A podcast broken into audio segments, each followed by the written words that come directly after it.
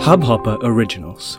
To start your podcast for free, log on to studio.hubhopper.com.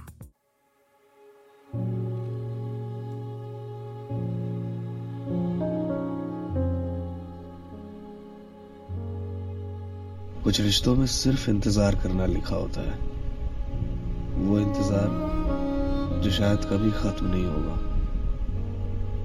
कभी नहीं और शायद वो रिश्ते बने ही इसीलिए हैं और ज़िंदा ही इसीलिए हैं। क्योंकि इंतज़ार के अलावा और कोई चारा ही नहीं है।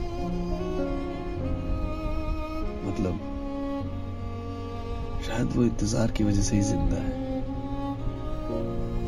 जिस दिन ये इंतज़ार खत्म हुआ,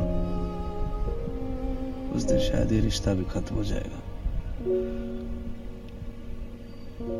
इंतजार जरूरी है इस रिश्ते को कायम रखने के लिए